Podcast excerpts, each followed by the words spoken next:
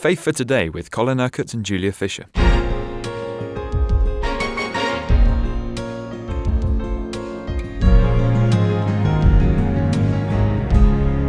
We've just started looking at the book of Hebrews, and we're finding, Colin, that it gives us a very clear explanation right in the early verses of exactly who Jesus is and why he came. As we have travelled through verses 1 and 2, we're now arriving more or less in the middle of verse 3, and we see here the, the news that, that Jesus is the only way that we can guarantee forgiveness for our sins. Is that right? Yeah, well, yes, it is. Um, but you see, what the writer is doing is building up a profile of who Jesus is and why uh, he is the Savior of the world. Um, we saw yesterday that he is the radiance of God's glory. In other words, he reflects the glory of God uh, in the things that he said and did in his humanity. And of course, he now reigns in glory in heaven. Uh, he was the exact representation of his being. He showed forth what it means for God to live in humanity and how um, he is the model, if you like, for what we are to become, those of us who believe in him, so that we can speak his word and do the same kind of things that he did. And then it says that he is sustaining uh, all things by his powerful word. We saw earlier in the week that he is the word of God that was made flesh and came to live amongst us. Now, this is a very interesting phrase because it shows us that God not only created by his word, but he sustains creation. The whole universe is actually sustained by the word of God. In other words, God could speak at any moment and the whole thing would just go into chaos. Or if God was to break his word, uh, chaos would ensue in the whole universe. So as we see, you know, everything in system and in order in this vast, vast, vast uh, universe in which we live, we know that God is on the throne and uh, and He is sustaining everything, just waiting for His plans and purposes to be fulfilled in creation. So the the importance of all that is we can trust God's word. We can trust what Jesus says. We can trust the revelation that has come down to us through the scriptures. Not only have these scriptures been proven in the thousands of years since they were written down, uh, but they contain life. Um, you know, Jesus said, My words are spirit and life. And all those who believe the word of God today receive the spirit and life that is conveyed by God through his words. And that is that that cannot be received through any uh, through any other scriptures of any other religions in the world. You can get good advice, you can get moral teaching uh, in in many other religions, but what you can't get is the spirit and life that is in the spoken word of God which has been written down, but still contains that spirit and life for us when we believe it. And then, you see, on the backing of all that, it says, after he had provided purifications for sins. In other words, um, after he did everything that he did on the cross to make it possible for us to have our sins forgiven, for us to become acceptable in God's sight, and more than that, for us to become the children of God who are heirs with Christ of everything that God has to give, as we saw yesterday. After he had done all that, only then did he return in triumph into heaven, having accomplished all that he was sent to do on earth. And so, those of us who believe in Jesus Christ as the Son of God today, we are able to inherit all that he made possible through his life, through his death, through his resurrection, and because he is now reigning in glory. And of course, he has opened up the way for us.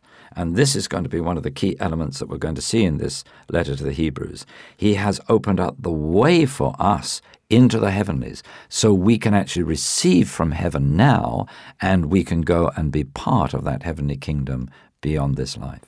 So we can understand from this that only through Jesus can we be forgiven? There is no other religion that guarantees forgiveness for our sins. And we're going to see this as we go through. Uh, what, what we must remember is that in these opening verses, there's just a summary of, of the conclusions, if you like, uh, of the argument of the epistle because Jesus is who he is.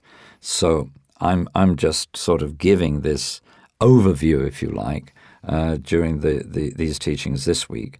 But we're going to see all of this explained in actually quite vivid detail um, as we go through the epistle. And so in subsequent weeks, we're going to understand how it is that all our sins are forgiven because of what Jesus did on the cross.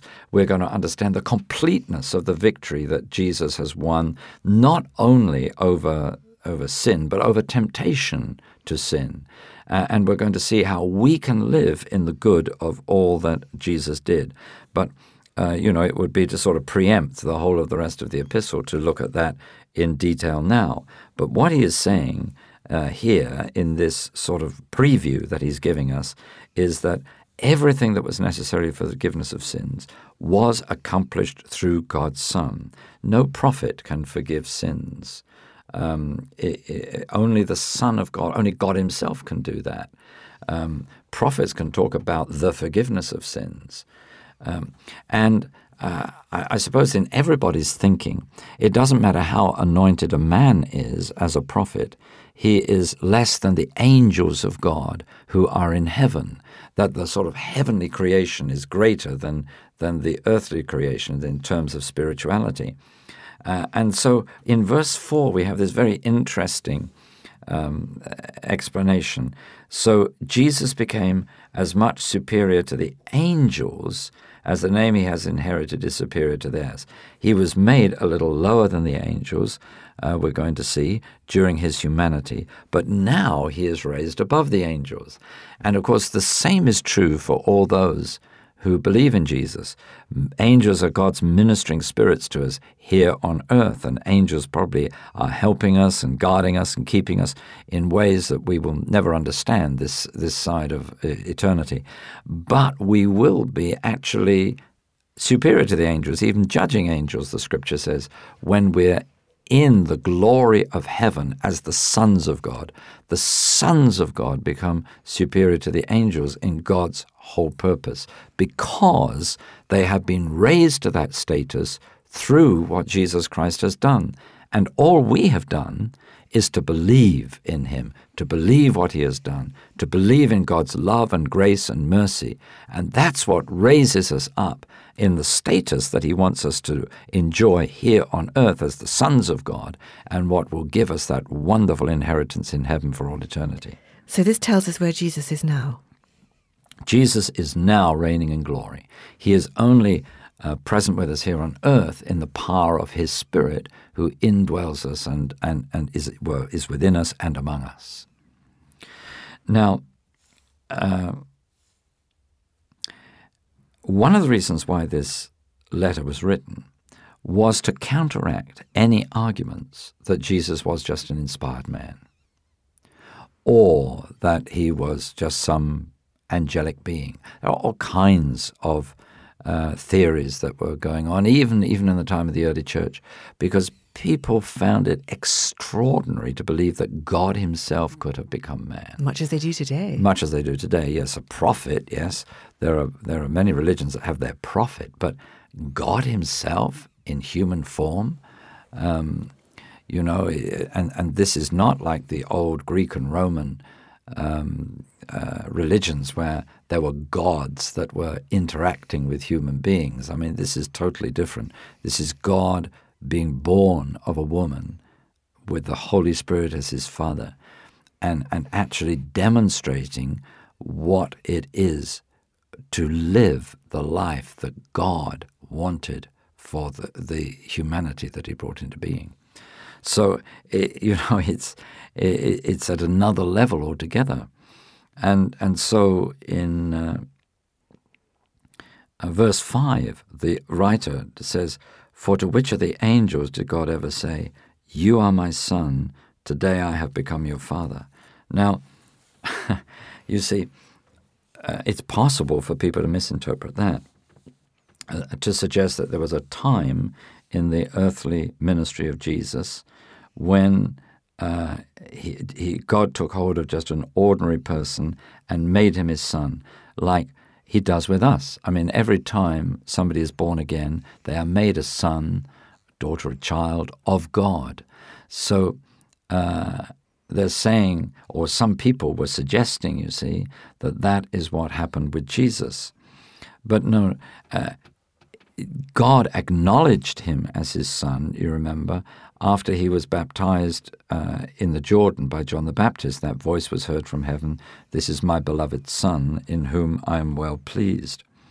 Um, uh, so uh, the um, you know people uh, w- were misinterpreting who Jesus really was, which is one of the reasons why this epistle was written.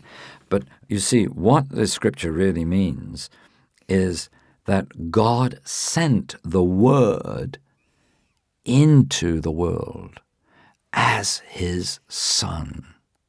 So, uh, you know, you see in the whole of Jesus' relationship with God throughout his humanity that he calls him Father, Heavenly Father, Holy Father, Righteous Father.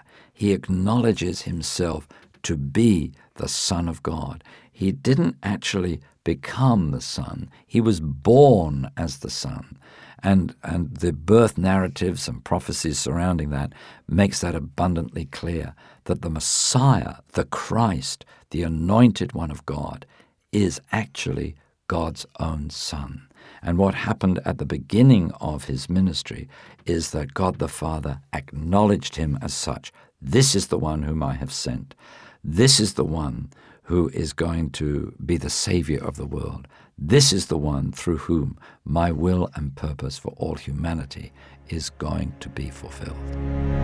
You've been listening to Faith for Today, presented by Julia Fisher. This program is sponsored by Kingdom Faith. For further information, visit our website, kingdomfaith.com.